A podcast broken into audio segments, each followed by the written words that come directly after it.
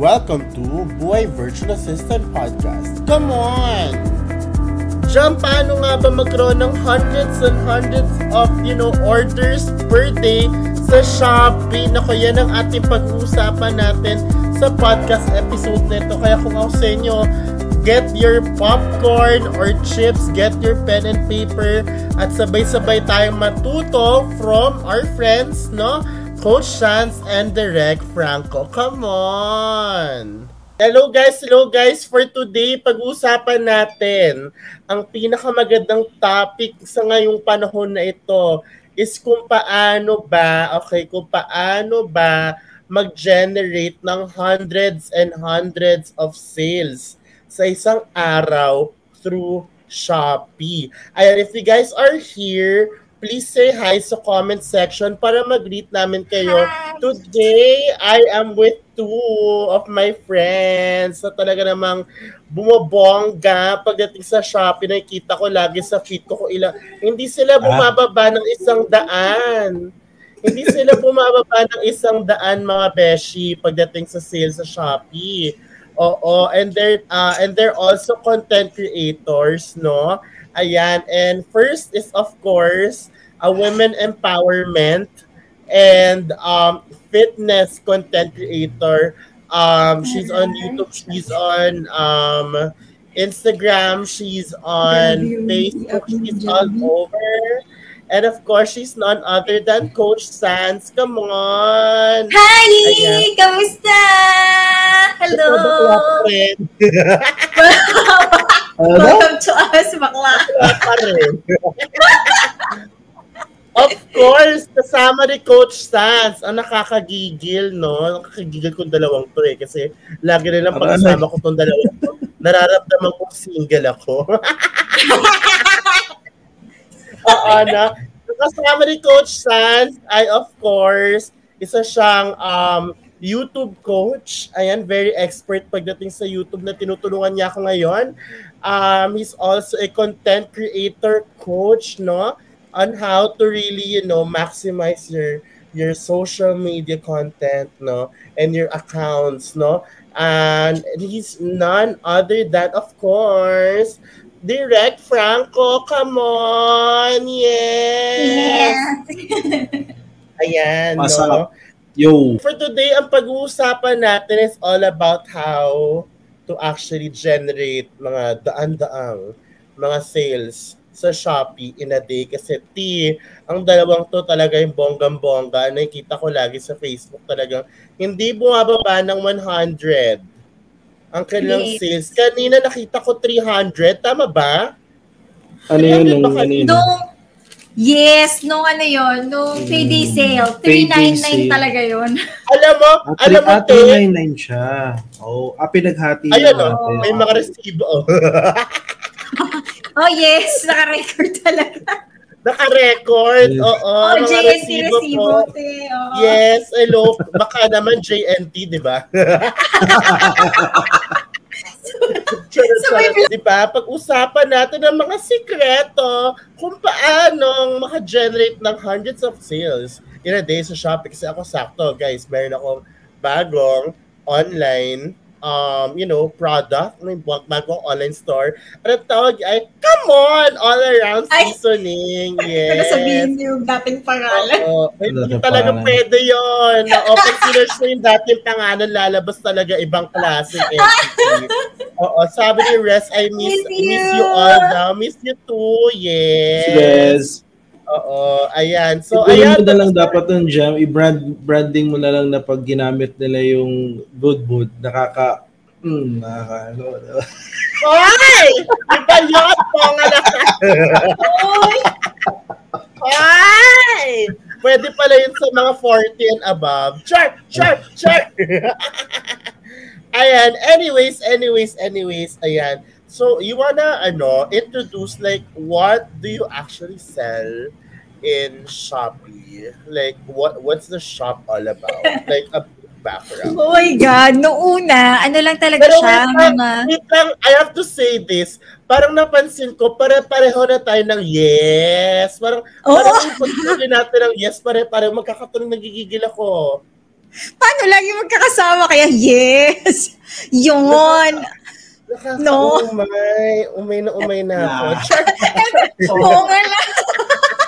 lang. Pongala. Ayun, sige, balik tayo, no?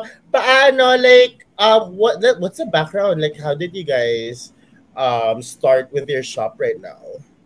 Oh my God, mahabang kwento siya. Nag-start siya no, sige, paiksiin natin. Nag-start siya 2000. Pero ano, ah, background talaga natin sa online. Yes, oo. Before pa Tagal talaga, na ba? siguro 2015, nag-start talaga kami online selling sa Facebook. As in, mano-mano Mano-mano. prospect ng mga possible na bibili. Talagang as in, ia-add isa-isa, tapos ilan yung FB account namin para mag-add isa-isa.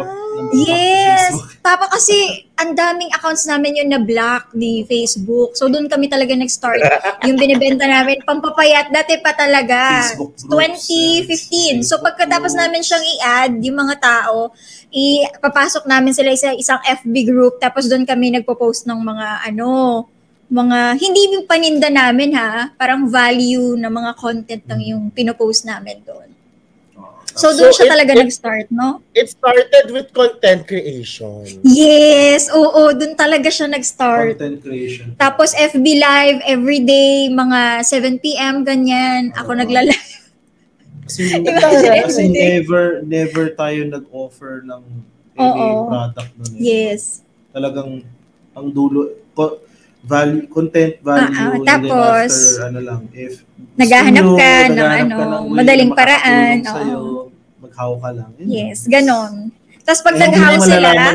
oo, walang banggitan ng kung Hindi anong product, hindi nila alam, ano ganon. Oo. Best in how pa naman sila, no? Lahat sa comment Yes. section puro how. How, how di Carabao, di ba? 210. Yes. Totoo. So, ganun yun. 2015 to 2018 yun, no? Yung live natin noon, everyday. Three years straight. Yun, Grabe, every- every day, three years every Yes. day. Oo, Jamie. Pag tinignan mo yung FB page na Coach Sands, mga nasa 1,000 plus yung ano doon, mga videos. 1,600 yata. na- 1,600 ata. Ito yung kinikwento niyo sa amin before sa Kala na you would go live every day and bring Yes. everyone to the community group. Yes. Ganun siya. Ganon. Live talaga. I think Oo, that's step number one, guys. That's step number one is to build your online presence through giving valuable, Valuable. content. Oo. Kasi people don't just buy the product because they need the product. People buy the product because because, 'di ba, they find value from the person selling it.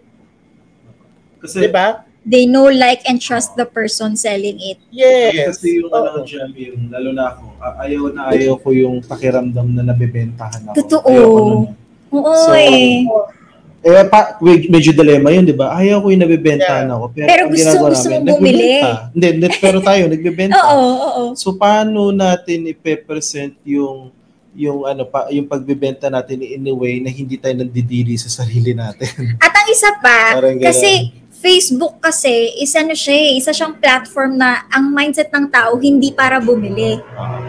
Di ba? Nandun sila to socialize, di ba? To consume. Pero kung tutuusin, dahil 2015 tayo nag-start, eh, ano talaga eh, wala tayong exact proof, pero nung 2015, parang lumalabas isa tayo sa mga pioneer ng ano, eh, content marketing sa Yes. Facebook. eh. Mm-mm. Kasi 2015 eh, sino ba gumagawa nun dati? nun? Wala. So parang isa tayo sa mga pioneer Wala talaga, talaga. ng, uh, content marketers. iba talaga pag nauuna ka, no? Sa mga ganap sa Yes. ano, Oo, sa mga buhay. foreign mentors Oo. talaga kasi yun eh, nakuha Iba. yung mga strategies na gano'n. Yeah, and and um what do you, what do you call this? Ang natutunan ko dito ha, like just recently, yesterday, um I was able to um talk about Facebook to um skyrocket their business with Axel, one of the content creators on TikTok Mhm, and mhm. also a um what do you call this? Um social media strategist and uh, pagdating sa ano talaga FB ads, ano talaga siya, very very familiar. Oh, And okay, okay. sabi niya, ang sabi niya was, um, so the, the social media platforms are there for content, for add value Yes. content, not to sell. Because selling has to be outside, like to your website, E-commerce. Oo, to your e-commerce, e-commerce website. diba? accounts, Mhm. diba? To your messenger. Ang sell, we do, people don't like hard selling and hard sellers. Oo. Totoo. Kaya pag nafe-feel ng mga audience mo na nandiyan ka para magbenta lang, for sure, unless your product is super like, wow, like, alam mo yon mura na to, sobrang bongga pa, talagang, doon ka lang papansinin. Pero ikaw din mismo, no, pagka kunwari may friends ka or family members na, alam mo, kailangan, kailangan mo yung product, pero alam mo, hard seller siya, minsan, hindi na rin natin pinapansin, di ba? Oo. Oo, totoo yan. Mm. No? Minsan nga nire-resist mo, eh, dapat bumili ako dito, di ba? Kasi kakilala ko siya. Yun Ayaw ka mo na, wala yun. naman. Ah. ako, ako honestly, ah, ako, nata-turn off ako sa mga ganun nagbibenta. Wala. Exactly, exactly. Kasi parang- nag-effort ako sa way namin, tapos kayo, kala nyo makakabenta kayo sa ganyan-ganyan nyo. Yeah, like Yeah, people like um, 'di ba? Parang though walang masama if gusto natin ng pera dahil hello, kailangan natin ng Oh, pera. yes. Gusto ko ng pera, pero like wag ka naman mukhang ay, wag ka naman ano, like you have to strike a balance. No? Dapat yung intentions mo is to add value as well as a person, di ba? Hmm, Para, Yes. ano siya, eh, hin- hindi magets ng mga karamihan ng mga tao na nagbebenta na na ang mindset kasi nila parang sa employee which is mali din naman yung pagkaintindi nila as an employee kasi ang mindset nila pagka employee sila gagawin ko lang yung trabaho ko bibigyan ako ng pera after Mm, 15 mm, days mm. di ba so ang isip nila pagka magbebenta basta magbenta lang ako Okay na. meron ako makuha pera Ah, ah, ah. pero naka, nakakalimutan nila na pagka nagtatrabaho ka as an employee, nagbibigay ka ng value dun sa employer mo. Totoo. Yeah, yeah. So pag magbebenta ka, ano ngayon ang binibigyan mo ng value? Wala. Nagsusho, kumbaga ba shortcut ka na kagad na gusto mo sumahod? Sige, subukan mo. Pasok ka ngayon sa office mo. Pagpasok na pagpasok mo, huwag ka umupo dun sa pwesto mo. Pumunta ka kagad sa supervisor. Sweldo boss, sweldo. Sweldo na. Oh. Pag ganon. Yeah. Ganun ang nangyayari sa mga ibang nagbebenta. Sumo-shortcut sila. Sa kasi sa, na nami-misunderstood nila na pag sa trabaho ka nga, nagbibigay ka ng value eh. Ng value Yeah. sa employer mo. Pero dito, sa pagbebenta, anong binibigay mo? Shortcut, hingi ka kagad ng pera. Hindi, hindi ganun nag-work. Pwede At ka swerte ano, ang nakakalimutan ng tao is merong sinatawag na repeat sales din, di ba? And, and Yeah. yung Oo, relationship. oo, repeat Totoo. orders. Importante yon yung relationship. Dapat nasi-strengthen mo. Totoo yun. Di ba? So, To get consistent. At kasi ang pinakamabilis na marketing, marketing ngayon is word of mouth. Totoo. Totoo. Di Isa rin sa mga ano yun eh, na kahinaan ng mga tao na nag ano, na sa sales or nagbi-business yung ang mindset nila kailangan nila kumuha parati ng bago bagong Oo. Hindi, hindi. It's all about getting just enough people na paulit-ulit kang tinatangkilik. At saka Oo. yung mga dati na hindi bumili, bibili sila. Ah. ganun. Bibili And- sila. May time lang. And isa pang ano, strongest way to actually get more sales besides word of mouth are client reviews. Hmm. Technically, yung client reviews parang word of mouth din siya. eh. Oo, Yes. Di ba kung iisipin mo? And din this is eh. something you can spread in social media kasi, right? Yung yung pinaka uh, what do you call this? Client reviews, ta- client testimonials kasi mga tao ngayon hindi basta-basta naniniwala sa mga produkto at sa mga claims ng nagbebenta. Dapat Pero it will come from ito other share ko people. dyan, Javi. Marami na yung mga tao na kumbinsidong kumbinsido sila na hindi ito medyo psychological na tayo. Na kumbinsidong Ah. kumbinsido sila na hindi ako maniniwala sa mga testimonial niya kasi pati yan, yung iba dyan, di natin alam kung totoo, peke. Oo. Pero hindi mo mala- matatalo yung ano mo, subconscious mo, yung Mm-mm. emotional thinking mo na pag nabasa mo yun. Parang ano yun eh, pag nanood ka ng movie na drama, tapos merong scene na nakakal- nalulungkot, bakit ka naiiyak? Eh alam mo naman peke yan. bakit ka naiiyak? Eh alam mo na yung movie. So in other words, kahit i-deny mo na, eh yung mga testimonial na yan, baka hindi totoo yan, pero pag nabasa mo, tapos nag-click sa'yo yung testimonial, yung kwento, wala. At saka Direk Franco, parang yung be sa ano, pag nakakita ka ng pila sa mall, na ang haba-haba. Ay, ganito, ganito.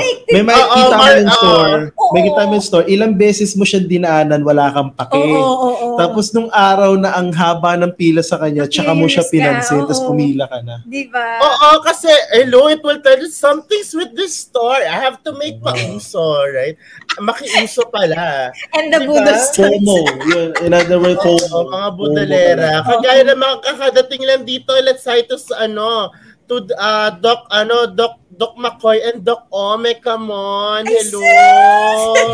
Naku, pinapaligiran ako ng mga Ang magjojowa, Ang nakakairita. mga inspirado.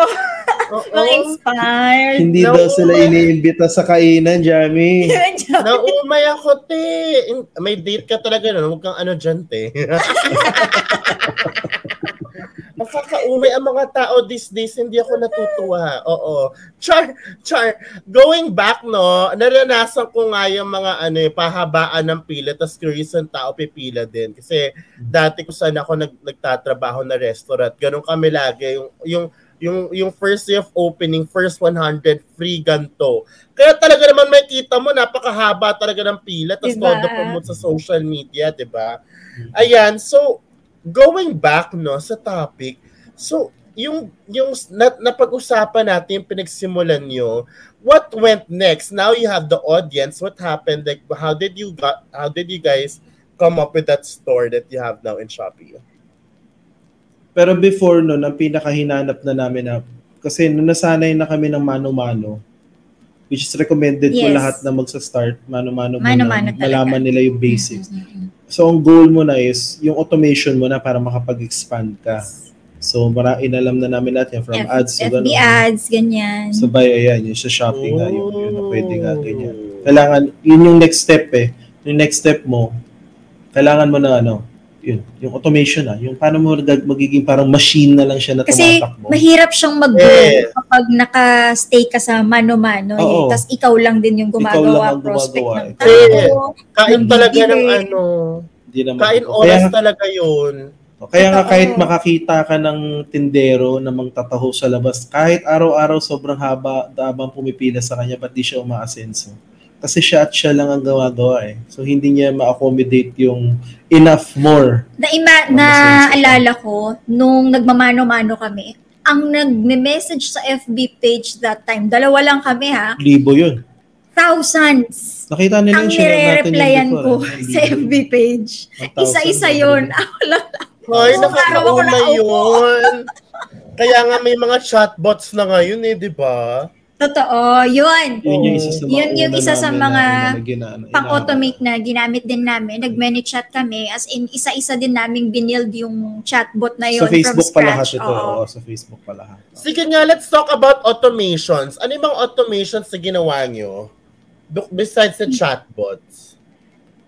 Nag-FB ads tayo. Oo, nag-FB ads. Tapos, na, meron tayo, meron akong na-invento nun, di ba? Na an organic post Ah, na sobrang nakaka-curious ng mga tao. so Meron parang akong- nag-ads kami, tas meron din kaming organic na pangkuha ng mga customers, meron akong invento prospects. na sobrang naka, nakaka, ang, ang tawag sa kanya, ano, ah, ano tawag dito?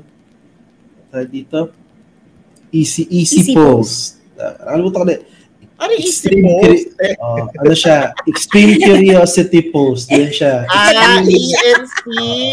E.C post. Ah, okay. Meron okay, kami okay. mga tinuruan yan na, na ginawa yan. Tapos sinakabita rin sila. So parang, ano siya eh, ah, secret weapon namin yan na organic na ipopost mo lang siya sa isang group tapos sobrang dami mako hindi mo pa post kung ano yung product mo na Ah, ibibenta. ah, ah, ah. Tapos sobrang As marami text mako-curious. Tapos lahat sila Tapos lahat usually ng membular sa ano, sa comment section, pinagme-message nyo. Yes. O, ano na sila, comment na silang how, gano'n. Tapos, May mga pa-lead magnet kayo dyan, Oo, Tihan. ganun, Tapos, ganun kami na, tapos- oh, para siyang lead magnet, ganun, ganun. Tapos, diretso na may Ay, presentation silang papanorin na naka-automate na sa Yes, sa naka-automate chatbot. na sa many chat na yun. Oo, so So, tina, ini, tinitingnan na lang namin sila dumalo. Yun na yung time na nag-start na kami mag-delve into automation na nga na hindi na kami nagmamano-mano. So yung, yung presentation 2,000, before, ganyan. na siya, na, siya, na siya lang magme-message. Ano na, automated na yun. So, tingnan na lang Oo. namin kung, oh, yan, nakaabot na siya sa end. Tingnan natin kung So, yun, nag-click ng ready to avail na siya. Oo. Yun na lang yung mga kakausapin ko na. sabi na. Ah, At send na least siya na-filter pera. mo na. Oo, Yes. na-filter mo na. Tapos lahat naman Imagine umaabot kung- doon, may system kami Pina-follow na up din mafa-follow up sila na okay, hindi umabot ang mga to. follow After up four natin days, follow up. Ganyan. Natutunan Imagine namin ng isang mentor ano, na no? nagturo sa amin kung paano yung proper na follow Follow up. Na hindi nakakaurat. Na hindi nakakainis sa mga tao. Oo. So imagine no kung kung may email marketing na rin kayo nun, siguro ang dami nyo ng list ngayon. Noong time kasi noon hindi pa ako naniniwala sa email marketing dyan. Oh, Kasi kahit ka- tayo it hindi pa tayo it wasn't a ng thing. It Yeah. wasn't a Me- thing meron then. na akong mga nakikita sinasabi ting kaso ang concern ko kasi noon alam ko mag-work siya sa Amerika pero hindi ko alam dito sa Pilipinas sino ba nag-check ng email dito Kasi kahit tayo, eh, nag-check lang naman tayo ng email dahil may mga trainings tayo na inaabangan, di ba? oh, computer ako, eh, ba't ako tumitingin? Pero ngayon, dahil nga lahat ng cellphone nagno-notify ng email, ah. sure na na-effective Yeah. talaga siya ngayon. Dati kasi hindi ganun eh. Totoo. Hindi ganun dati. Now it's a thing talaga. Almost talaga, everyone oo. was services and products. Kailangan nasa email marketing, part of the Email sales funnel.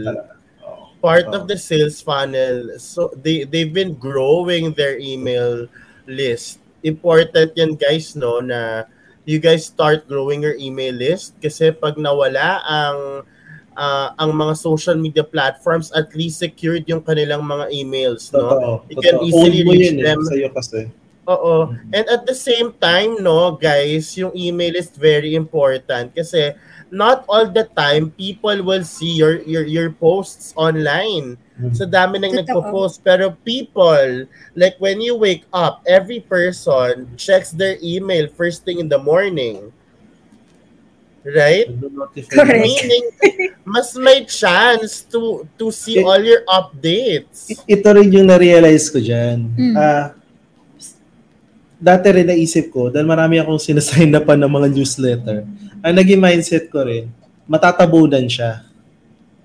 Pero na-realize ko eventually na sandali, ako lang to eh. Kasi dami ko sinasign na pa. Ang normal na tao, wala namang sinasign na pa ng mga newsletter. Oo. So pag may Oo. pumasok na email newsletter from you, usually ikaw lang or, or iilan lang.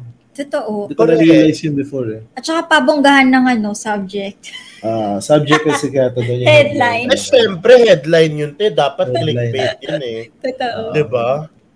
Oo, tapos doon na makikita yung mga honestly, promos, ano no? eh, o okay lang sa amin na ano na later part ng ano namin learnings namin ng pagbebenta or marketing is na kami papasok sa mundo ng email marketing kasi ano pa rin para ka sa akin parang ano yun ibig sinasabi ko sa mata kung gusto mo mag-aral mag-drive ako sa iyo mag-manual ka huwag ka Ah, mag-aaral nag-start ka ng from scratch. Oo. Maraming mga tao nag-start nag-aral ng drive automatic kagad so hindi sila marunong mag-manual. Para sa akin, dahil natuto kami dun sa pinaka-basic na paraan, mawala lahat yan. Yung Oo. email marketing, eh, lahat mawala. Kayang-kaya namin ngayon mag-post Mag-build lang at makaka, makakapag-build kami ulit from scratch ulit.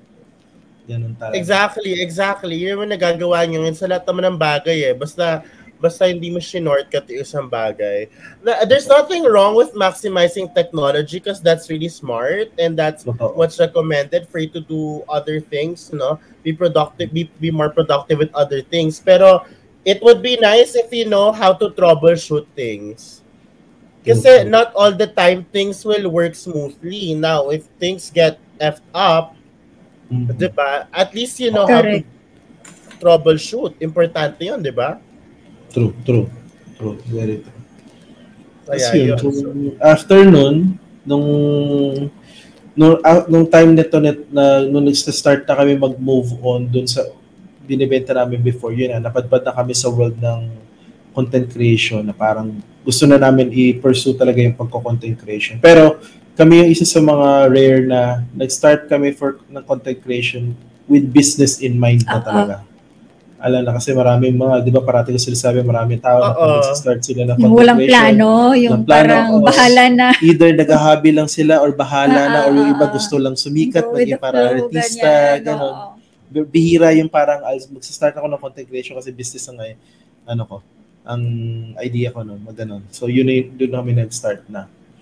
So, nung nag-start na nga ng content creation, nag-focus muna kami ng building ng ano, ng following, ng audience. ng Audience. Oo. Yun, importante yun. Kasi yung iba kasi, ito malito ng iba eh. Nagsa-start pa lang sila mag-build ng following nila. Binibentahan na nila kagad. Huwag muna. Mm. Ano muna. you, have, you have to be credible to the people, di ba? Like, Totoo. they have to see your intention. Totoo. Di ba? At saka, ano eh, may mga skills ka din talagang aaralin. Kasi ang pagbebenta, hindi siya basta-basta Hindi, hindi eh. madala. Hindi totoo Oo. yung maboka Skill lang. siya eh, skill siya. Yung maboka ka nga lang. Kami nga, Oo. ah, sa alam namin, pag maboka ka nga masyado sa pagbebenta, mas palpak eh. Oo. Mas lalo ka actually hindi bibilhan. Parang yung mga, yung namimigay na flyer sa mall, yung kukulitin ka, di ba? Oo. Ako, I believe in let your product and your branding talaga do the talking for sales. Ako doon ako naniniwala. Totoo, totoo. So yun, doon na nag-start yun. Nung nakabuild na kami ng following, edi, ano na, it, dahil alam na namin na magandang platform Prospect talaga ulit. yung Shopee tsaka Lazada. Ito yun, kaya ko sinabi kanina yung buti na, buti na pagdaanan namin yung ano, yung yung basics talaga kasi ginamit namin yung basics para makuha namin yung Shopee which is yun talaga ang ginawa talaga namin. Anong ginawa natin ko Nagmana-mana prospect ng mga Shopee store, Isa-isa na. Lazada store. Isa-isa na. kong minessage na, Hi, I am ganito with this following. My uh, content is all about diet and fitness, ganyan. Mhm. And parang baka pwede tayo mag-work together, ganyan. Pinospect na. Y- Yun Tapos, yun eh. okay lang, kahit di sila mag-reply, tapos pa-follow up ko lang sila Totoo. ulit after four days. Totoo. Pero- dami, dami nun, di ba? Ah, Oo, ang dami noon ng mga activewear na store. Isa nga doon, Quifit, di ba? Kaya Oh, binigyan tayo Quifit, ng yung water bottle na Quifit, yun din. Oo, meron ako nun eh. Ay, nasa labas. Oo, nasa labas yun. Oo, totoo. Yun. Totoo. Tapos, iba pa yung mga shop ng mga blender, yung mga Hmm. portable blender, ayan, i-reach out din namin Dami, yan. dami.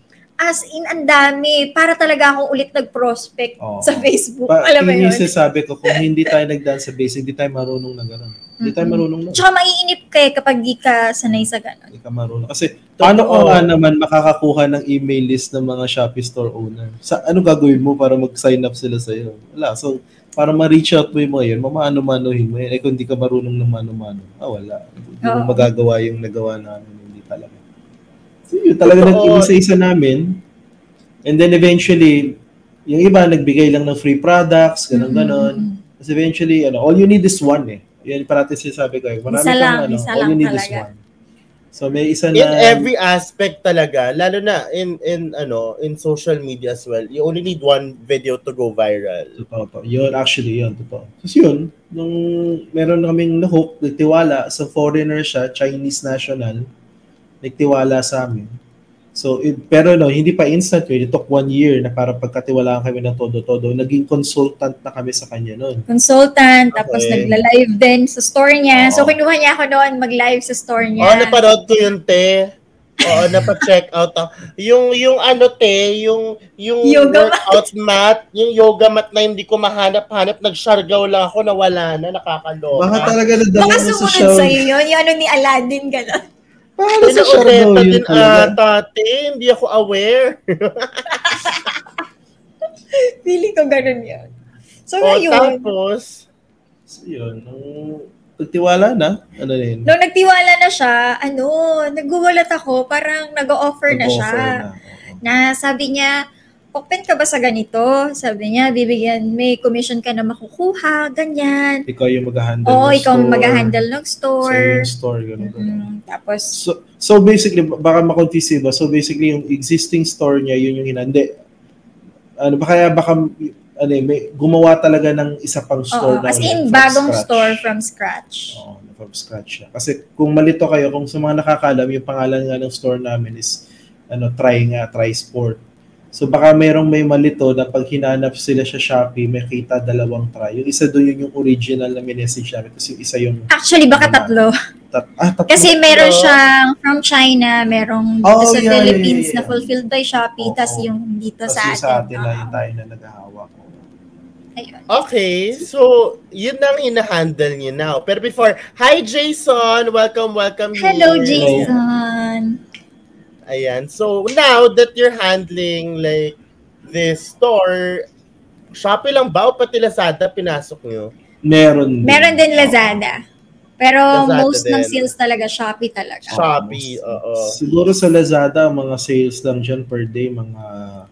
Siguro marami na nga yung lima? 16, ganyan. 16. Marami na yon Yun na yung pinakamarami Mababa namin sa Lazada. no? 16. Oo.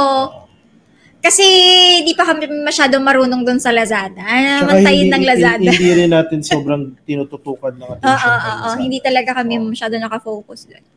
Kung, kung matanungan mo ngayon mga ibang mga sellers din, marami sa kanila, Shopee ang recommend, ay gusto Mhm. nila, eh, naiinis na rin Ako sa Lazada. personally, Shopee. Oo, pati Ako, sa Oo, di ba? Oo. Meron din kasi may na-meet na seller dito, yun din sinasabi niya, ah, Shopee din daw talaga. Pero nahihirapan siya kasi nakapag-build siya sa Lazada. Kung gusto nalaman niya mas okay sa dun. Shopee, parang saya pero ah, sige, pero Tuloy diba? pa din. Mm. Pero gusto niya Shopee din daw talaga. So Kasi pretty yung- much your partnership with this brand, like what are your deliverables? Deliverable. Madami. Um, medyo madami. Medyo madami kasi everyday yon Everyday na may ipapack na mga orders. Actually, meron pa nga kami ngayon mga direct orders pa. Yung Oo. as in talagang, Mga meron po ba kayong Lala Move, Grab? Kasi kailangan Ah, na oo. namin agad-agad. Yun mga ganong orders. So sabi, So, kailangan namin yung ano. Binuksan mo yung FB marketplace mo for that. Hindi, hindi pa. Hindi pa kami Kasi nag-ano pa sa FB. Masyadong magte-take pa siya ng time. So, ganun muna kami. Parang 11 a.m. to 12 p.m. Ayan, mag-book kayo. Sige, open yung time na yan. After that, ng time na yan, mm, close na ang Oo. ano, pick Oh, up. cut Tapos off, pwede pa. cut Oo, off. ganon. Pwede pa, pero ano na Pwede pa, pero eh, ano kasi na eh. masasana yung customers Oo. na ano, parang pwede ka nilang istorbohin Istorbohin anytime. anytime. Which is hindi, hindi okay. Talaga. Ay, hindi pwede yun kasi nagpapack ka pa. Diyos ko, daan-daan pinapack mo, di ba? Kung nag-hire Totoo, ka naman ng somebody naiintindihan to- naman nila. Sinasabi namin na ano ko, 200 plus daily talaga yung pinabalot namin. Kaya ganitong time lang yung pwede namin ilaan sa pick up. Yan, ah, isa sa mga tips ko sa mga se- gustong maging business people, maging seller. Kailangan nyo paintindi sa mga Mm. customers nyo na hindi umiikot yung mundo sa kanila. Yes. Na hindi way na rude or nakakabastos sa kanila. Mm-mm. So kami, ang ginagawa namin, pinasabi talaga namin, eh, ito yung orders today. Matik na yun, alam na nila na hindi sila special. hindi sila yung Totoo. inag-iisang customer. Pero baka Totoo. sabihin ni Direct Franco, paano kung ako nagsa-start, wala pa ako masasabi ng ganun?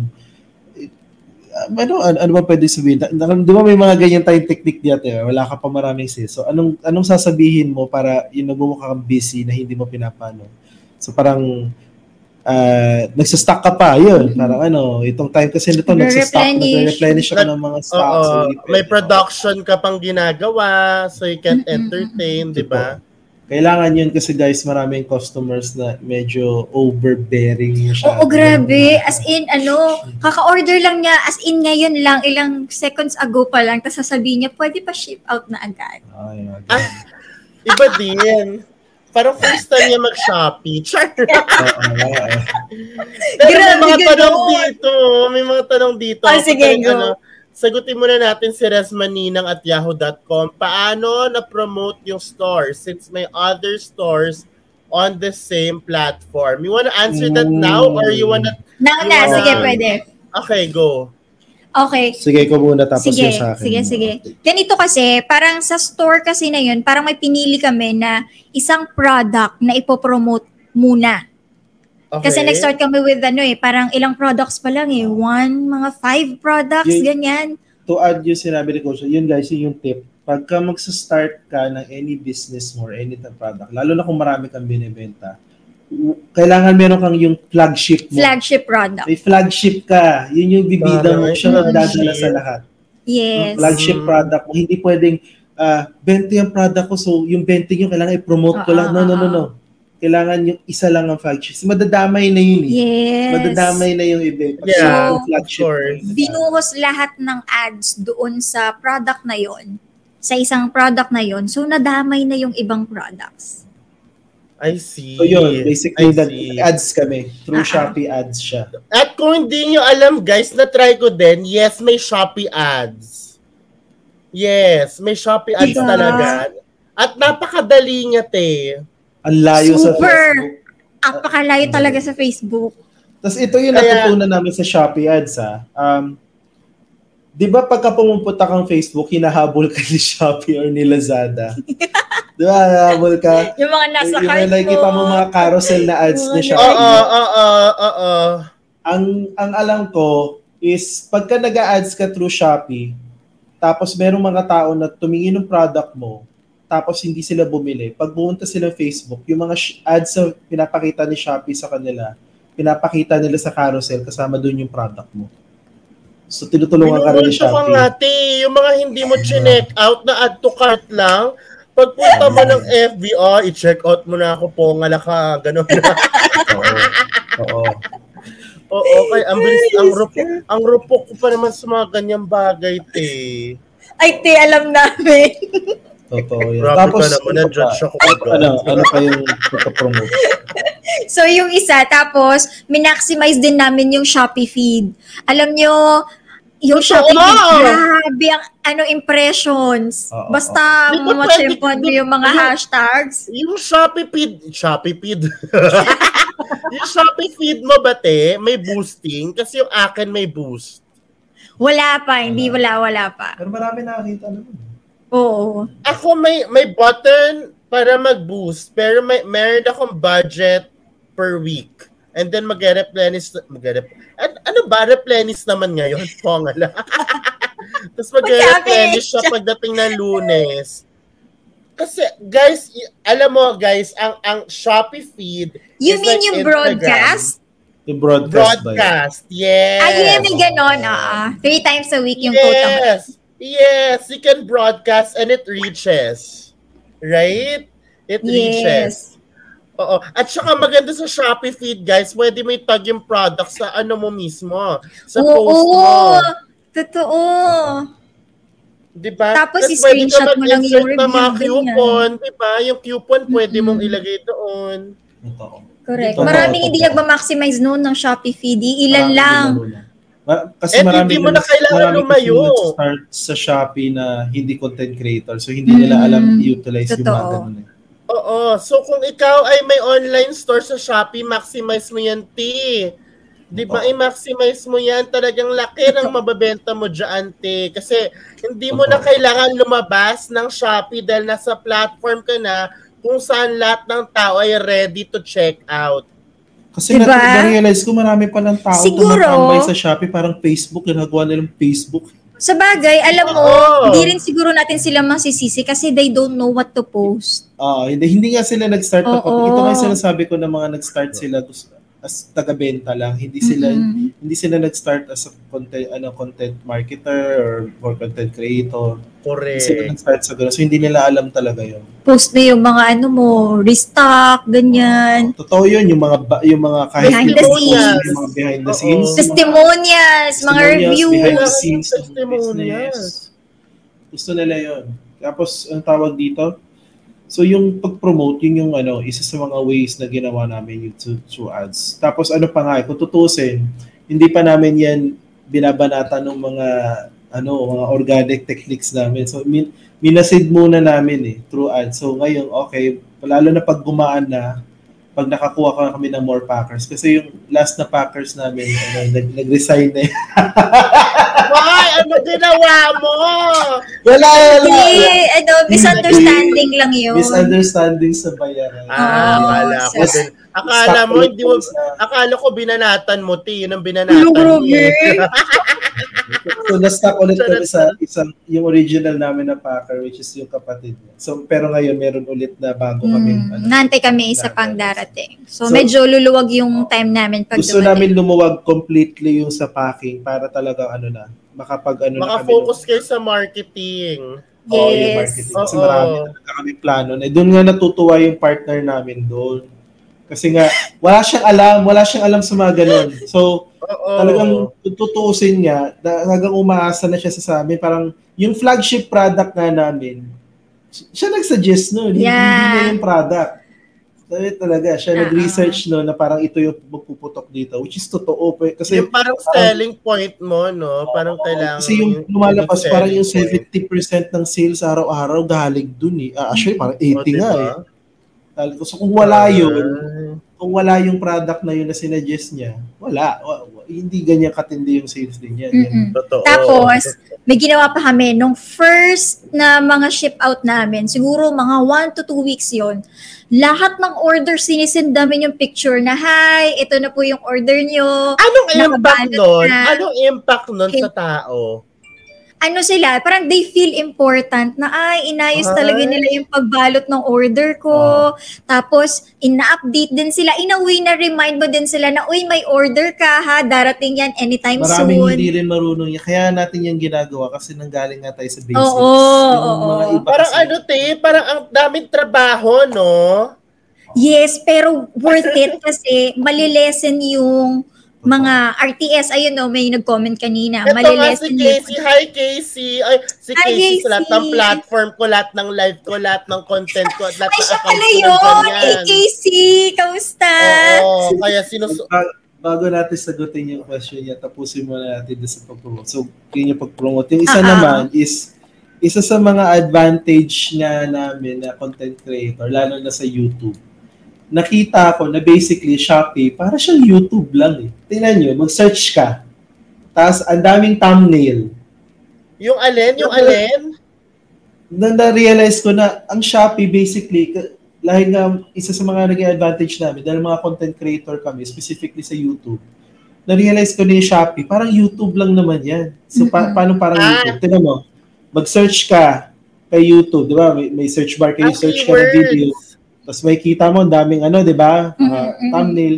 Ganun din kay Shopee. Mag-search ka, tapos tatantarin ka ng thumbnail, di ba? So basically, ang labanan din kay Shopee, pagandahan ng title, pagandahan ng Mhm. thumbnail, pagandahan ng Alam mo, totoo yan. Yung Kasi thumbnail ng di ba? product mo. Thumbnail. At ang daming hindi nakakaintindi ng thumbnail. Hindi ka Ang ko, ang maglalagay doon ng ng thumbnail ng product ko, nang gigigil ako.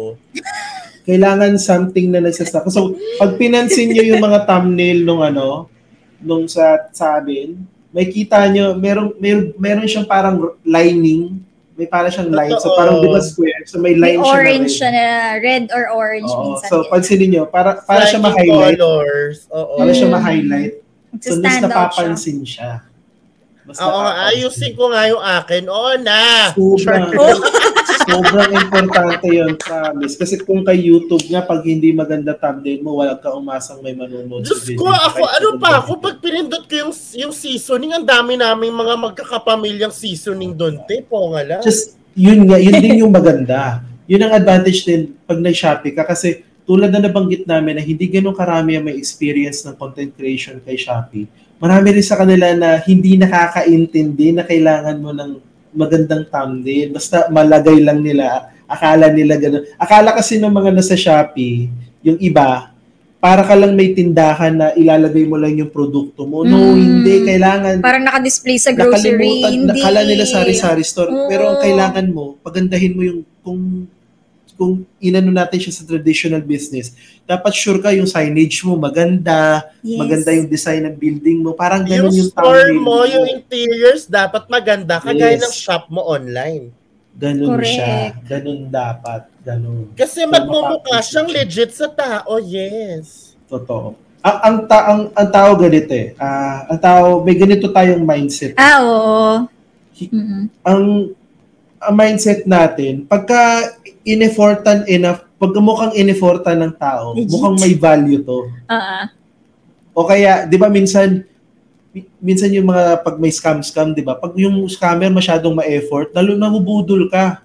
Kasi ang mindset mo, ang effort nito, malabong scam Lolokohin to. Kasi ka ang na. scammer, oh, ang scammer kasi, easy way ang ginagawa niya. So, ang effort nito. Kaya nga maraming naloloko ng mga scammer na ma-effort, di ba? So, in a sense na pagka sa side mo na hindi ka scammer, effortan mo din. Kasi ang, mga- ang, ganun nag-work ang utak na pag nakita nila may effort, talaga involved, automatic ma makukumbinsin sila na kasi yung mga kalaban mo hindi nag effort eh. So ikaw lang yung mag-isa. Oo.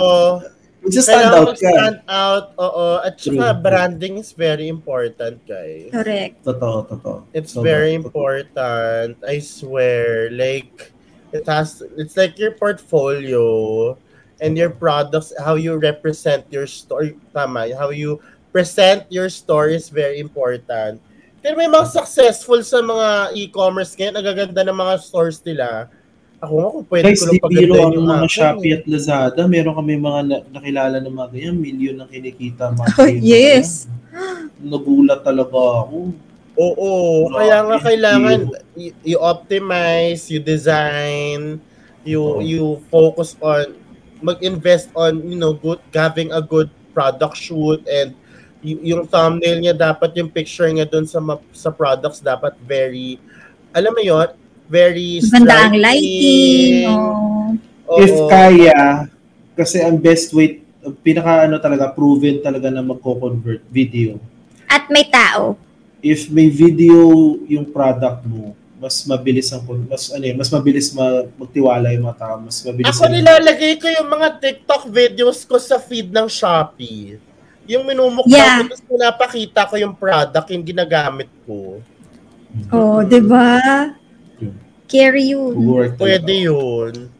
Oo. Ito. Kaya guys, maximize Shopee kasi andun na yung mga taong ready to ano, ready to pay, ready to check out. Kaya nga sila nasa app, ready to check out eh. Correct. Isa pa na hindi natin na-tackle is going live. Sa Shopee. Yeah, going live.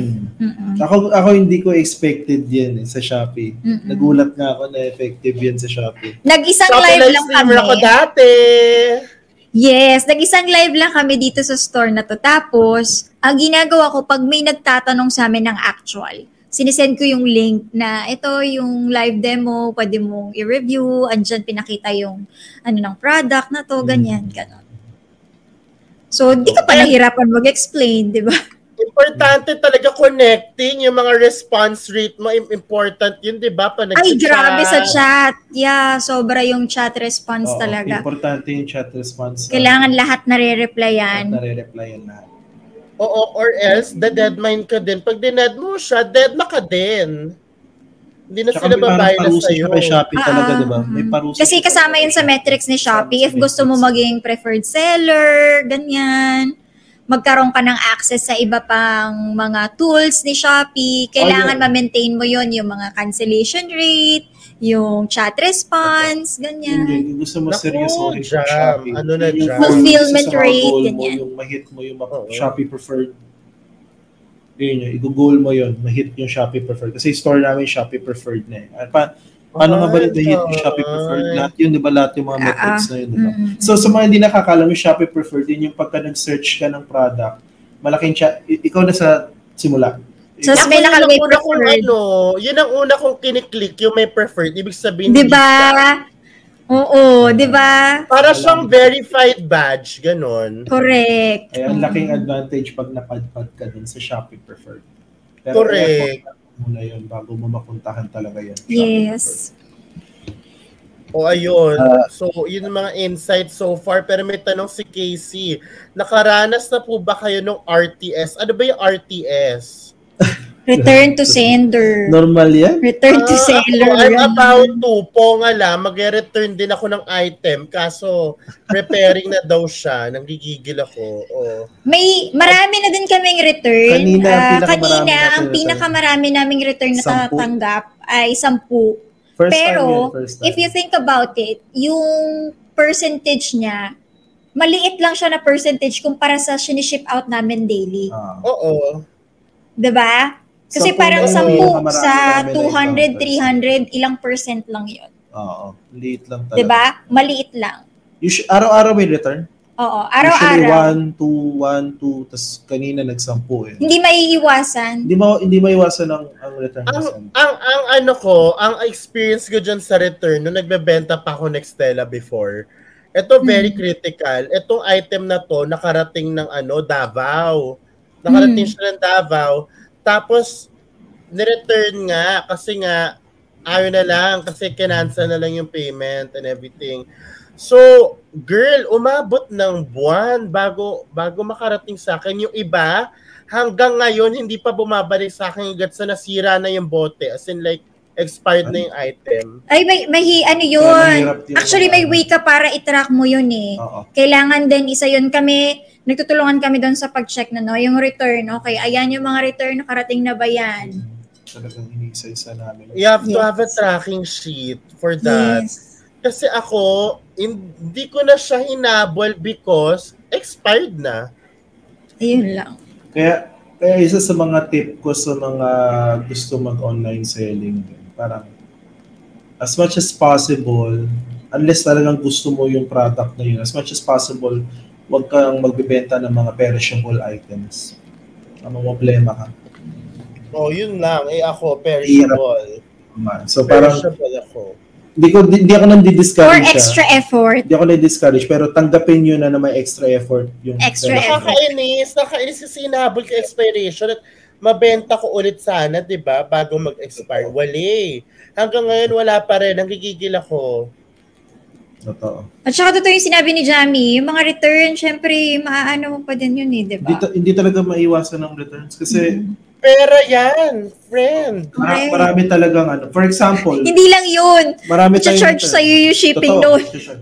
For example, ito, hindi mo makontrol ng returns kasi for example, kailan lang, di ba, la- last year, ah, bumagyo sa ano, Siargao.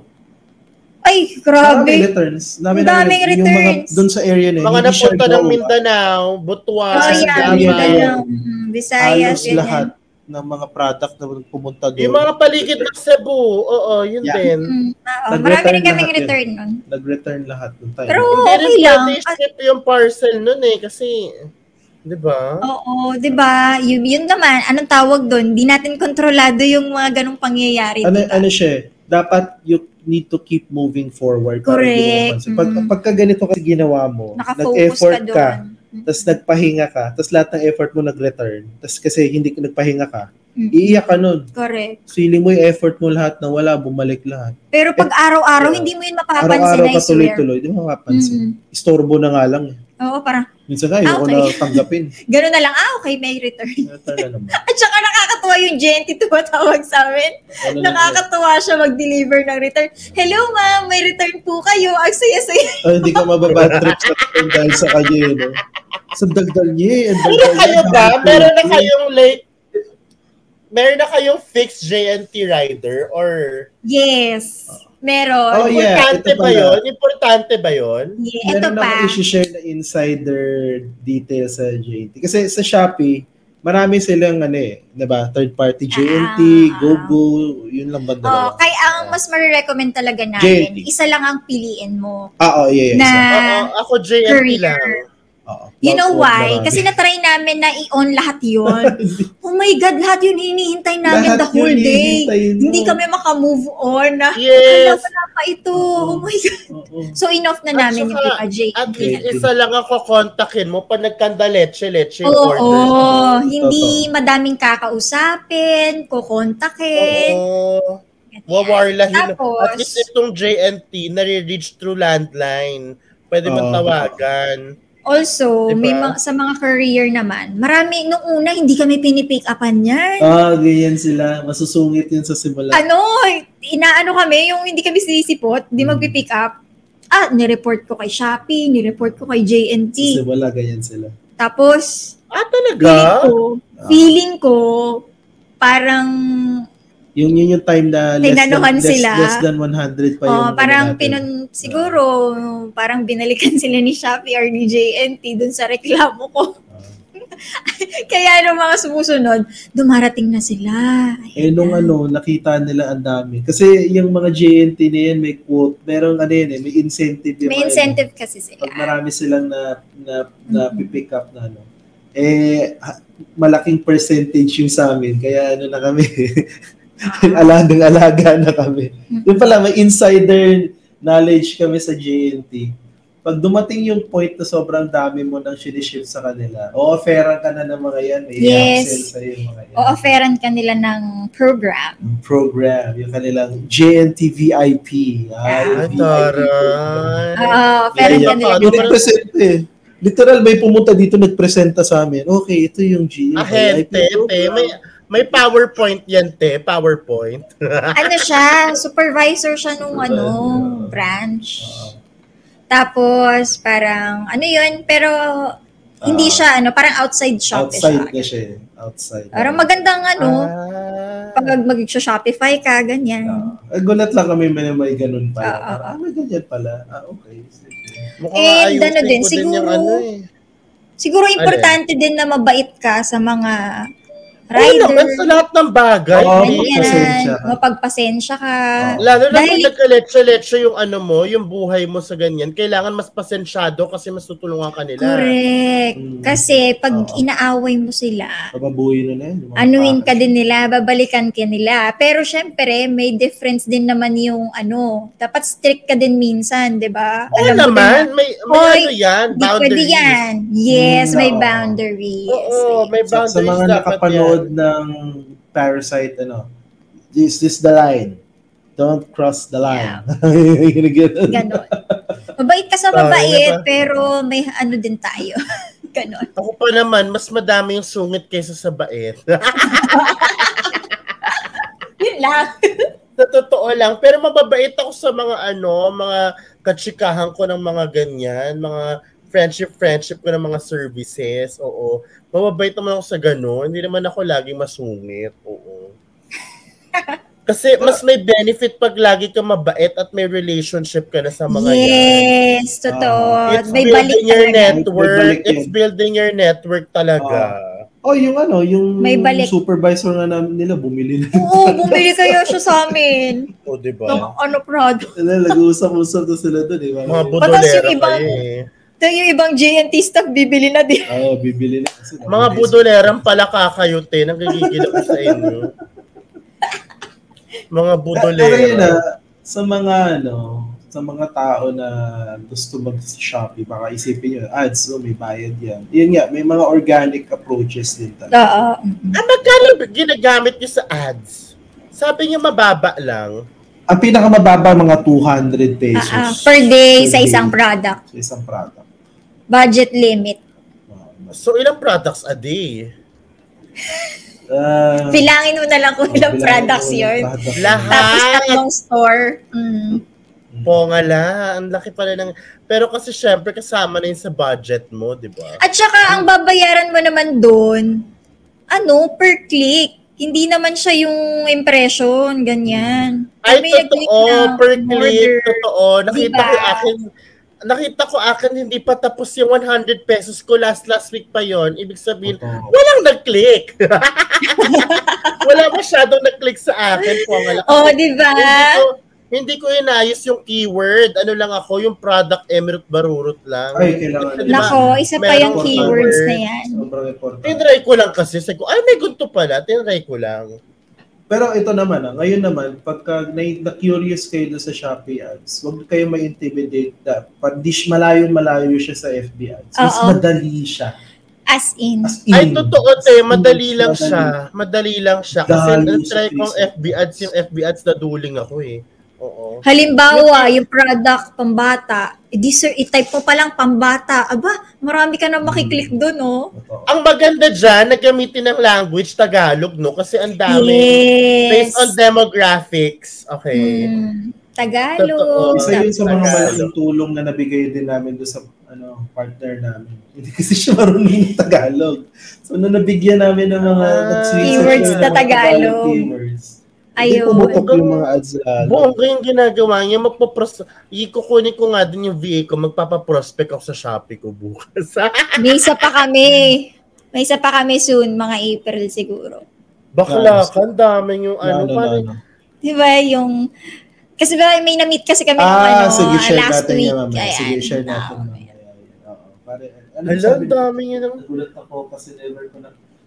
Nakita, nagulat na gulat ako kasi never ko nakita pinremote ni Coach anywhere, then boom, it became Coco Crunch.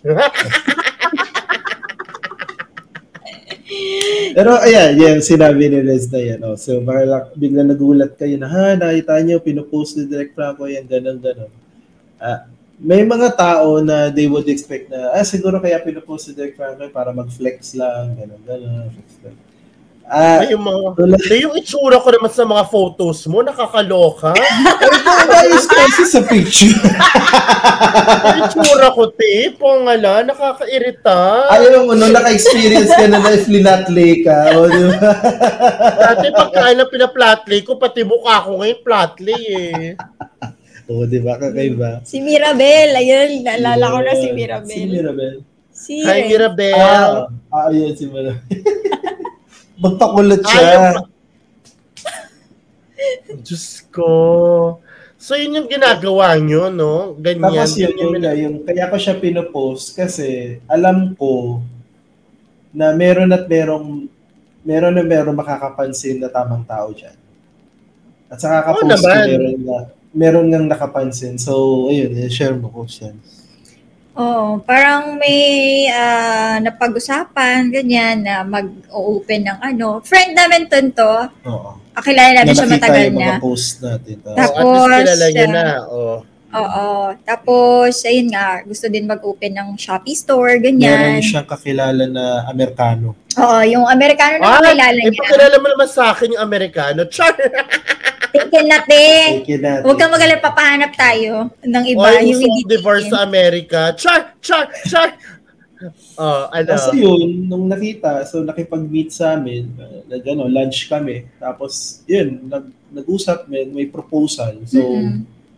Yun, plan, gusto nung Mercado na yun, kami rin yung maging partner dito sa Philippines din. Tapos, mga galing sa Amazon naman. Social ang mga to. Mga Mm. business. Tapos, ano isa pa. Tapos, isa pa, ah, i- gusto rin kami partner dahil nalaman na meron kaming alam s- nag, sa pag-VA tsaka sa content sa pag ano sa content SMM, creation. ganyan. Oh, gusto rin kami kunin na consultant tsaka partner dun sa VA agency na gusto mo. Taray, mag-post lang ako sa Facebook lagi. Alam mo ba, Yun yun eh. nag-post sa Facebook personal ko kasi andun yung mga magulang, mga ano, kamag-anak ko, ti. Ah, I know the feeling. ah. Gagawa nga ako ng Facebook na iba. Pero Basta talaga pwede mag- kailangan, ano, eh. mag-post. Kail- Kailangan nyo mag-ingay. Kailangan mo Alam mo na ba't dalawa FB ko? Tatlo pala. Ah, dalawa. Ay, ang dami Tatlo. palang FB. Ayusin ko nga yung FB ko. Ayusin ko yung FB ko po. Kaso Yeah, may personal syempre at saka may pang business, 'di ba? ko. Oh, wag kang galit. Tatanong lang, Char. Galit. Who knows, di ba? Di ba? Pagka nag-ano yan, edi meron pang ganun. ano mo, mag-iingi na talaga ako. ako I- I've been, ano, I've been noisy. I've been noisy everywhere. I swear. Minsan nga, hindi ko na alam kung, saan, kung kailan ako hindi magpo-post. parang, di ba, parang hindi tayo pwede maubusan ng ipopost. Kailangan, y- ito din ang gusto ko sa mindset na nakausap ko yesterday si Axel. Sabi niya, while, while some people would tell other clients na you, you don't have to post everywhere like any like more content na parang sinasabi ng iba na parang quality versus quantity ang sinasabi naman niya was the more you make noise the more you post the more you make noise the more you attract more people Yes. Totoo. Hmm. Totoo yun. doon naman ako naniniwala doon naman ako naniniwala talaga Yeah. na Na, I have to be mo, in every platform I have to make noise correct. Pag di mo kayang daanin sa quality, wala ka pa sa ganung level, daanin mo sa numbers. And when you say quality kasi, hindi naman siya yung yung equipment, yung Correct. diba, it's, Oo. it's the ano, True. it's the message that you want to It's the send. message, yun. yun. So, hindi yes, siya that's what you meant about graphics quality. or anything. Basta something na it na mag-deliver no? nga ng halaga sa tao. Kaya nga maraming mga nag-share, di ba? Simpleng text quote lang. Ba't nila siya share yung kahit simpleng text quote lang? Kasi may mayroong may value sa Totoo, kanila. yung laman. Oo, yung laman. Laman. Eh, malaman talaga. Diba? Kailangan talaga. Sabi ni, oh, pahanap din ako ng ako sa US. Ay, naghahanap na. Ako muna, res. Wala pa nga ako. Sige, agad. Pero alam niyo guys, nung na-meet namin yun, yung ano, naka ano parang nakastan lang yung mukha namin para kabila kasi usapan na talaga ano eh milyones na eh ah 1 million 20 million dollars ganun na yung usapan baka hindi mo wala na ganun lang ako eh. Eh, baka, baka Ah. ang yayaan nyo na next time, mga Shangri-La, Shangri-La Hotel natin. Wala akong, wala akong budget dyan, ha? Hindi pa ako mayaman. Wala akong budget sa ganyan. Hindi, Siyempre, ano dapat- pa yun, future ano pa Ano, yun, ah, future Kasi ano, ano, future venture Mga ano. summer, ganyan, pag-uusapan yan. Ah, mga Bakla ka, summer, April, malapit na. Next, next month na yun. Birth month mo yon di ba? Oo, nasa Boracay ako na. Charay! Ano, doon talaga madaming afam daw sis, kaya pupunta ako doon. Ayan, si Rez. Oo nga, Res. Oo. Ikaw kasi, wala, lagi kang wala. Char, lagi siyang wala. Nasa Lahat Encanto yan. Si bakla, oo, nakakaloko tong baklan to. Lagi nakakulong sa bahay. Ano na, ang layo-layo pa. Excited nga ako kasi nga, di ba, ay, aayusin ko na yung online shop ko na after neto. Ang dami kong inaayos sa buhay ko ngayon. After ko gawin yung 7-day live session sa TikTok, nag-step back ako, inaayos ko lahat. Tapos next week, iba na naman approach ko sa social media dito. Tapos ngayon, Shopee also. OMG, i-relaunch natin ang product, come on. O, O, kailangan diba? maayos ang store. Totoo, kailangan maayos ang store. Graduate na ako nung nak... ah, as pag-graduate na daw ni Bakla, totoo, magtapos ka muna ng module. Mag-module ka muna, te. Bullshit. Talaga. Oo. Module, module muna. Ito, ito pala. Ano yan? Tips din, tips sa mga gusto mag, ano, ah, start ng mga online business nila. Ah, guys, masarap pakinggan yung originality, yung maging kakaiba ka, yun. Yeah. Pero, Labanan mo wag, talaga. resist the urge. Parang, kung gusto mo talaga mag-start at mag-boom, you go where the trend is. So, hanapin mo, Yung mag-research ka na. ng mga nag-work. Oo. Do not reinvent the wheel. Mag, mag, Maghanap ka- magtatagal ka dun, te. I-establish mo na naman sarili mo. Ito yung sinasabi ko parate, kung ikaw kaya mo makapag-isip ng something na sobrang original, huwag ka na magbenta, mag-apply ka sa NASA. Kailangan ka dun. Kailangan, hindi sabihin, hindi, hindi yun insulto. Pag may ganun kang utak, seryoso, genius ka nun. Huwag ka magbenta. Kailangan ka lang human race sa, sa kakayahan ng utak mo na makapag-isip ng ganun katinding originality. Mm-mm. Seryoso. So, kung Mm-mm. gusto mo mag-start na online, ano, hindi, ka- mag-research ka ano yung mga nag-work, ano yung mga bumibenta na. Mm. Tapos, O magbenta tayo ng mga trending na products, no? I-resell mo. maraming ganun eh, nagkakaroon ng misconception na ganun. Alam mo, may kita na sa Shopee, minsan may kita isang product, Ay, sobrang dami na. ng sold, ay, meron na nagbibenta yan. Maganda sana benta niya, may nauna.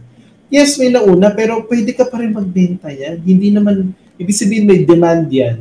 Kasi hindi lahat ng tao sa kanya naman bibili, may magti-trickle down yan pa rin sa'yo, lalo na kung Saan ba sila mo- ng ano? Sup, saan sila kumukuha ng supplier ng mga yan? Sa Hmm. Alibaba? Either sa Alibaba or meron talaga mga direct na mga Ah. galing sa mga ano talaga. As in, may supplier na sila. Supplier. Ano source yung supplier? Ganon, hinahanap nila. Maganda yung, maganda yung pag meron ka talaga ng mga, mga supplier. Yun, yung, yung, Oo yung nga na-meet eh. din namin na Mercado, marami, meron namin rin silang kilalang ano. Tapos meron kong network ng suppliers talaga. Ibang klase talaga pag may ganon ka eh. Pag Sige, natutunan kang talaga yung supply chain talaga, mm, ang laki ng advantage talaga. Ah, totoo. Alam ko yung supply chain department kasi I was ano, once assigned there as a training manager. Pag nag-implement ako ng mga ano sistema, kailangan ko ng mga tools. Ang kaibigan ko ang supply chain. Oo, department. Mm. Ganon. O, di ba? Ganun pala yun. So, kailangan ko makahanap ng supply. Tapos ko rin trending na gamit, yun ibebenta ko. Tsaka, yung tulad nung na-share namin before guys, ah, parang yung na, nakwento kasi sa amin nung partner namin, maganda daw na negosyo yun yung ginawa namin kasi marami daw talagang mga Shopee store owner na foreigner na naghahanap din ng mga tulad namin na makakapartner Oo. dito. Guys, naman, marami. may, may kwarto pa ako Marami. dito eh. So parang hanapin nyo, hanapin nyo sila. Pwede kong, pwede kong gawing bodega, te, yung isang kwarto. Yeah. Di ba? Naghanap nga ako, magpapaprospect na ako, te, ng, di ba? O kaya, 'di ba, at least baka yun ang susi para kumuha ko ng condo studio ko. 'Di ba? Oo. Tas yung Pwede. 'di ba? Ay, iba din. Naghahanap nga ako ng ang galing nga eh, no, nung nalaman natin, no, may ganyan palang business. Ang galing. Di, di, di rin namin alam nun eh, na, ah, talaga, may mga ganyan pala talaga. Ayos yun ah. Ano ba yung tawag sa ganyang business? Eh, business partner yung tawag dyan eh. Ano siya eh, para kang fulfillment. Hmm. Ah, fulfillment. Okay, okay. Parang 'di ba may Shopee fulfilled na mga ano Shopee fulfillment, ganyan. Ipapadala nila kay Shopee yung products tapos si Shopee yung magbabalot, mag-ship out ganyan. Ang galing, no? Ang galing. So, naloloka Pero ako, ano hindi rin, po para, pa na isang ano na rin tayo eh, consultant na rin tayo eh. Mm-mm. Marami nga tayong mga narekomenda ulit na bago ngayon, di ba? Na, uh, Yeah, abangan ang mga bago. Oo. Isip kami. Diyos ko, te. Diyos ko, na. Gusto ko ng ganyan. Oo, gusto ko ng ganyan. Kaya nga kanina. Malay mo, kahapon- pagpunta niya dito sa Pinas, sama ka namin. Mm. kahapon Pupunta yun dito sa Pinas eh. Ay, gwapo ba? Char! Ipakita niyo naman yung picture. Nagbabasketball yun. Nagbabasketball. Ah, gusto ko yung ganyan, Troy Bolton. Gusto ko ng ganyan, nakakaloka. Magpabodega na rin. Oo, magpapabodega ako sa kanya. Sino ba yan? charot, charot, charot, charot. Educational live cast nga pala to. No? Nakalimutan Edu- yung edutainment. Ed- edutainment na siya. Ayan, kaya nga ako nagparepak na ako kapon. Nandito yung pinsa ko, nagparepak talaga ako ng mga 30 plus na come on all around seasoning. Oh, Para di ba? Ayusin ko ads. Tapos let's see where it will go. Come on. Ayusin ko mga keywords, keywords na yan. Very important na makapag-extra income tayo on the side, di ba? Oh, ah isa rin sa mga ah, tips ko sa mga gusto rin mag-start. Ito ito i-implement pa lang namin to eh, pero pag narinig nyo alam nyo magdo-do well is ah meron kaming ina ano i, inaaral ngayon na app na for ano for text blast. So magandang text blast dito sa atin. Lalo na Alam pag mo, shopping. inahanap ko yan kasi si MailChimp meron pero kailangan paid. Oh, ah, meron kami nakita. Meron na kami nakita. App lang siya. Libre. Yeah, Libre. libre lang.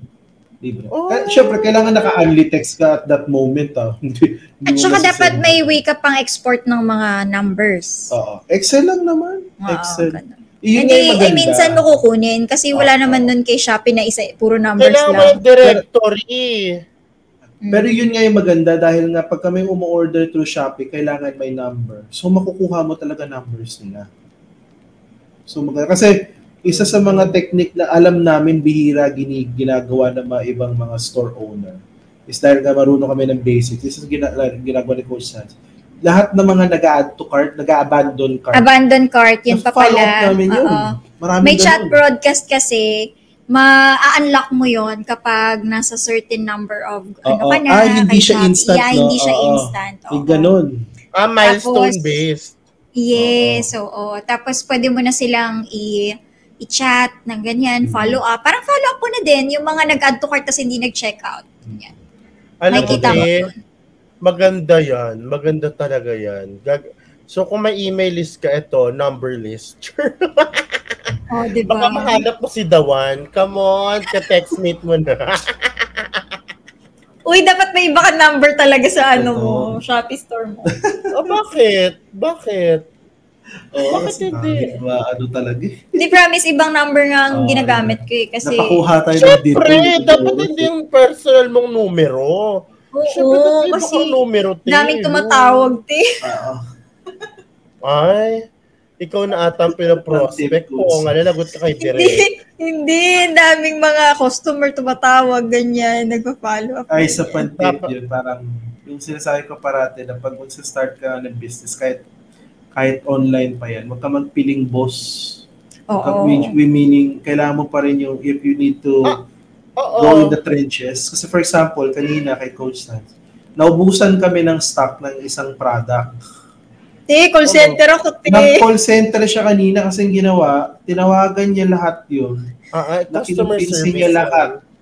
Te, Kinumpinsi 15 niya yata lahat yun. Na wala na nitong product na to, ito na lang orderin mo.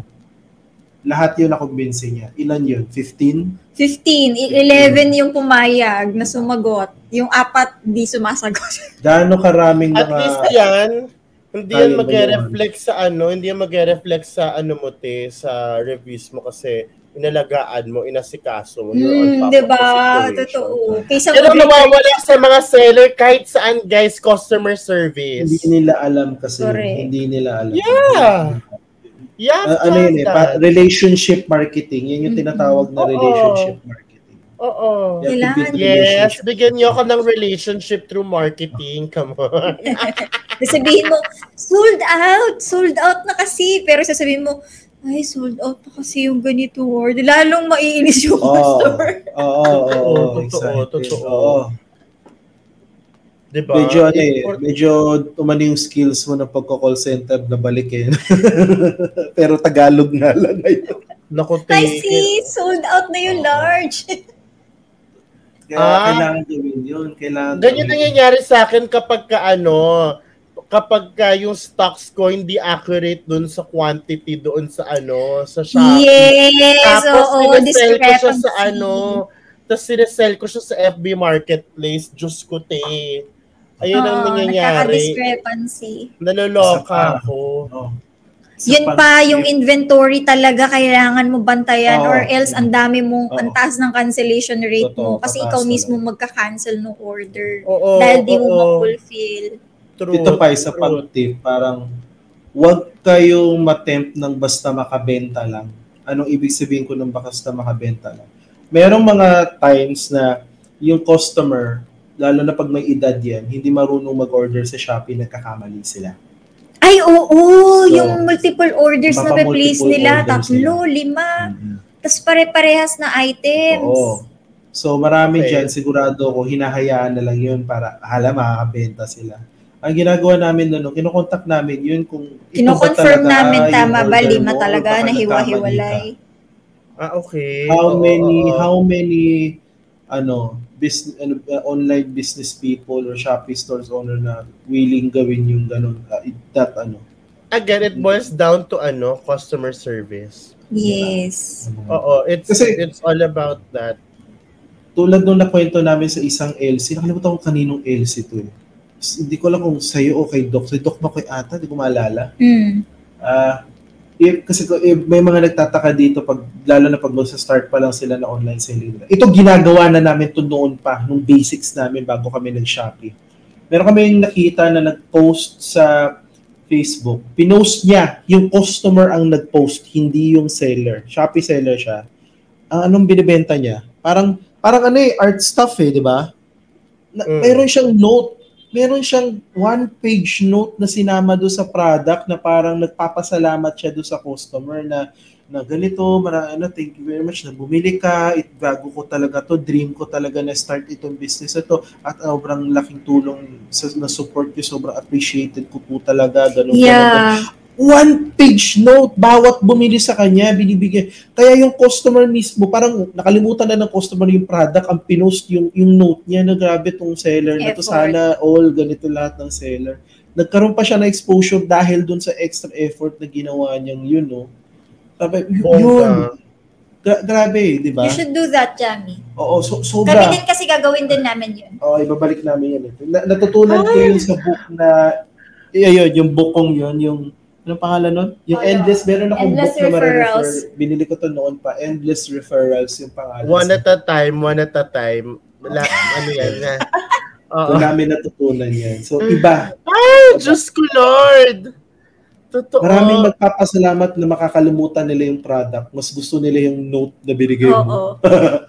Totoo yun. Totoo talaga. Madaming ganun eh, yung mga note. Oo, madaming ganun kasama.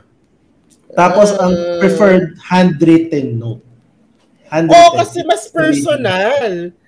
Mas personal. hindi stupid ang mga mga tao. Marirealize nila na pag printed yan, siguro, ano yan, mass-produced yan, o ganun-ganun. Pero pag handwritten, iba. Iba talaga. Mas personal talaga yung ganun. Oh my Totoo. God, nakakapudpud daliri yun, ti. Totoo. Totoo. Totoo. ano, 100 a day, ganun. Ay, dati namin yung ginagawa. Dati, nung Ah, ano. Ngayon, hindi na kaya. Yun na yung ginagawa, yung parang extra effort na, yun, may message. Oo. Sila- ibabalik namin yun ngayon, pero hindi na siguro Hindi at handwritten. that level. Oo, hindi Eh, ganung level. na mag-handwritten. Ay, happy 100, ano, organic followers tayo sa Instagram, sa Buhay Oh. Taray! Yes, ang taray, organic yan. Don't panic, it's organic, yes. Oo. Nako, ang dami ko pa ang na-realize ko sa ating mga usapan, yung napakarami nating, napakarami ko nga ayusin sa buhay ko sa Shopee store ko. Nakakaloka. Oo. ang dami. Nakakaloka. ng Shopee, grabe, uh, powerful talaga. Sana more, more, ano, more... Maraming Pilipino na mag-decide din talaga Kasi marami, magbenta. kasi Chinese ang gumagamit. Kunti pa Ah, lang pala. talaga? Yes, karamihan. Karamihan Chinese. Kunti pa lang Pilipinos na gumagamit ng Shopee. Oh, I see, I see. So, dapat talaga maingay tayo sa Shopee app. Oo. Totoo. Dapat maingay tayo sa Shopee app. Ano, ano pa ang mga ano, mga final remarks nyo sa mga gusto mag-start ng ano, ng, ng kanilang Shopee store? Ano Or ba? online, online store? Ano yung mga final remarks yung babaunin nila? Oo, basta may Ikaw. ano. Ano Habaan talaga ang pasensya. Promise, kaya kailanganin mo talaga yon sa maraming nagchat-chat, Ah, 'di ba? Kasi kailangan mo silang replyan lahat tapos iba-iba yung questions nila. minsan Meron din mga oo, as in talagang sobrang simpleng question na kaya na nilang sagutin. Talagang tatanungin pa nila so kailangan mo talagang maging pasensyoso Correct. kung mo na maraming benta. Isa sa mga pinaka gusto kong narinig kong tanong kanina na sinagot ko, ano, magkano ba sa Grab? Mahal ko, di, download mo yung Grab app. Grab ba kami? I-download mo. Kumureply ko sa kanya, link ng Grab. I-download mo yung Grab app. Install mo, tingnan Bakit? mo. Ah, kasi gusto niya mag-direct. Gusto niya Yes, makuha agad. oo. So sa akin tinatanong yung Grab, malay ko ba, mukha ba kami Grab? Tapos pag sasagutin mo yung mga questions, ano, maging futuristic ka na sa ano, parang alam mo na dapat Yung kung ano pa yung mga alam- possible yung niya next, yung mga follow-up Oo, question. isagot mo na din. Dapat nasagot mo na Oo. kagad. Huwag ka na mag-iwan pa ng detail na alam mo na magkikreate pa Yun. ng more questions. Gagawa na ako ng mga FAQ, tapos copy-paste, copy-paste na lang, di ba? Ganun. Actually, preferred nga ganun. Oh, may FAQ shortcut. Ako may shortcut din ako Hindi, kasi sa ah, FAQ na, sunod na lahat ng possible question. Pagka Oo. ganito, paano kung hindi ko alam yung sa Grab nakalagay, answer, tanga ka. Pero, hindi ako, rin ah, sila may nagbabasa. mindset ako eh. May mindset Hindi ako, rin te, na, nagbabasa ang customer. totoo. Ako may mindset ako na kapag ka alam kong ang kausap ko hindi tao, isi-skip ko yun. Doon pa rin ako sa ano, look for an operator, ganun. ganun Oo, pa rin di ba? Mm, mm. Ako. Oo. ganun pa rin ako. Kaya ano eh. Pero it would be nice to have that para ma-filter out mo na lahat, di ba? Pero ako, bilang isang consumer, mas gusto ko kausap ko operator na tao. Hindi bot eh. Ayoko ng bot kasi ang ing- gusto niya ng exposure sa podcast ko, yung mga ano, tricycle sa likod. Ayan. Napasensya na lang. Akala ko may aso Oo. na. Oo, tricycle. Eh, wala talagang aso sa bahay ko ngayon po nga la. Hindi ako marunong mag-alaga. so, so yun 'di ba? Ayoko ng chatbots. Ayoko. Gusto ko tao talaga kausap ko. Mas secured ako. So yun yung sa'yo. Mas Ah, may, may isa pa. ah. Tsaka, i-troubleshoot mo yung mga RTS. Ano reason ng RTS? Oo. Yung mga return. Kasi meron at meron yan. Pero kailangan malaman mo, bakit ba? Ano ba yung usual reason ng mga Ano return? Alam. Kasi makikita Para mo naman yan pag nag-raise sila ng return. Oo, di ba? Oo. Makikita mo yan. Ay, kasi mali po yung size. So, ano yung gagawin mo para ma-prevent yun? Kailangan ikaw mag-adjust para sa Oo, customer. yes, para kahit, kahit Root cause analysis. stupid nila, Oo. ang Mm. stupid nila, bakit di nila mag-gets, ba't di mag-gets? So, ang trabaho mo tuloy, no, simple. So, ang yes. trabaho mo ngayon, kailangan mo pasimplihin na. Hindi pwedeng yung Yeah. customer ang mag-a-adjust sa'yo na, na alam mo yun, kailangan ikaw. Alam At mo na hindi lahat ng tao techie at hindi lahat nagbabasa ng Yes. description box. Isa pa yan. Totoo. Totoo. Oo. Ilagay mo na sa photos. Totoo yun. Nandun na dapat lahat. Yung mga dimension, Di ba? Size chart. Tama ba yung. I- Isa sa mga natutunan ko na saying talaga na sobrang nag-stuck sa akin, sobrang ano ganda. At I hope i-take away to ng maraming mga gustong mag-start na sarili nilang business o may entrepreneurial mindset sila. Ah, an entrepreneur, ang trabaho ng entrepreneur, ang trabaho ng entrepreneur is to make things easier. Yes. Yun siya. Ang trabaho Yes. ng entrepreneur is to make things easy. I-keep nyo in mind yun parati. Yun yun. Yun yung... yun Kaya yung- nga ako isa lang ang binibenta kong product eh. I want to make it easy. As in, sa lahat na aspect. Talaga. Di ba? Yun siya. Ano pa? Ano pa ko sa. Ayun na lang. Yun lang naman sa akin. Final Yun. remarks. Yun. Yun sinabi ko na. Yun. Ah. Yun, marami. Make things Mag- easy. Ang dami natin natutunan ngayon, nakakaloka. You have to simplify everything for your future consumers kasi you're here to solve problems. Ngayon, kung bibigyan mo sila ng problema, wag na lang. Yun, exactly, di ba? Binibigyan mo sila, dapat nga ikaw yung nagbibigay ng solusyon sa problema. Pag binibigyan mo pa sila ng problema, wala. So, matawa ka na lang Hindi ka na, reliable. Hindi ka reliable, te. Diba? Ikaw mismo.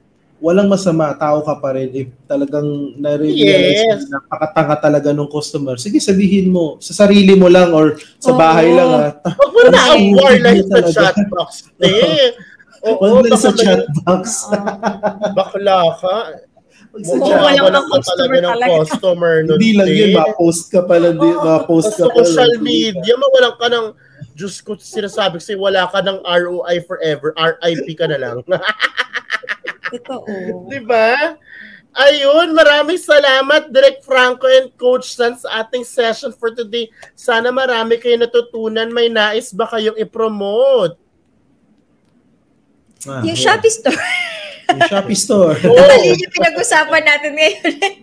okay, So, go. uh, dalawa yung store is yung Tri Sports. So, ano ba, if, if may interested kayo ng mga sports equipment, fitness equipment, hindi to yung ano, malalaki ah, mga sports stuff, fitness stuff. mga pang-bahay na mga ano, equipment yes. pang-exercise. Ganyan, Ganyan. yan. Meron, ano, tapos, yung isa naman is yung Tri Kids store namin. If inter- meron kayong mga pamangkin, anak, apo, nagkailangan ng mga sandals or mga ano, Swimwear. Yung swimwear ng mga pambata, lalo na magsa-summer na ngayon, meron kaming ano, store ngayon. Mabenta natin na sa ano, i-link natin lahat yan sa description box. I-link natin Ah. lahat yan sa description box. Kukunin ko sa inyo lahat, pati mga social media accounts nyo, para malink ko sa description box across all platforms. Okay? Ayan, maraming salamat. Maraming salamat at sinamahan niyo today. I mean tonight. This happens every Wednesdays, 9 p.m. For next week, we're gonna talk about, we're gonna go back to basics. Again, I step back and, you know, re, re, replanned all my, you know, planning, plan play planning po ang ano, may ways kung paano ko i-maximize ang social media for my brand. So next week with my new plan and or with my new game plan or approach guys, magsisimula tayo sa basics, magsimula tayo sa pinakamala pangmalakasang tanong ng bayan which is paano maging virtual assistant. Yan ang ating topic for the whole week. Yan ang ating theme for the whole week. And madami tayong maano, sa Sunday may kita nyo, meron tayong ano, mga pasabog. Okay na talaga namang may matututunan kahit maraming freebies starting next week. Kaya every week, one topic team tayo. So ang makakasama natin sa Wednesday 9pm ay si Mia from Athena Agency at tutulungan niya tayo at tuturuan din niya tayo kung paano okay, kung paano magsimula sa virtual assistant. And who knows, if you're qualified, you might get the job right away, right? So, ayun. Maraming salamat guys and I'll see you guys on the next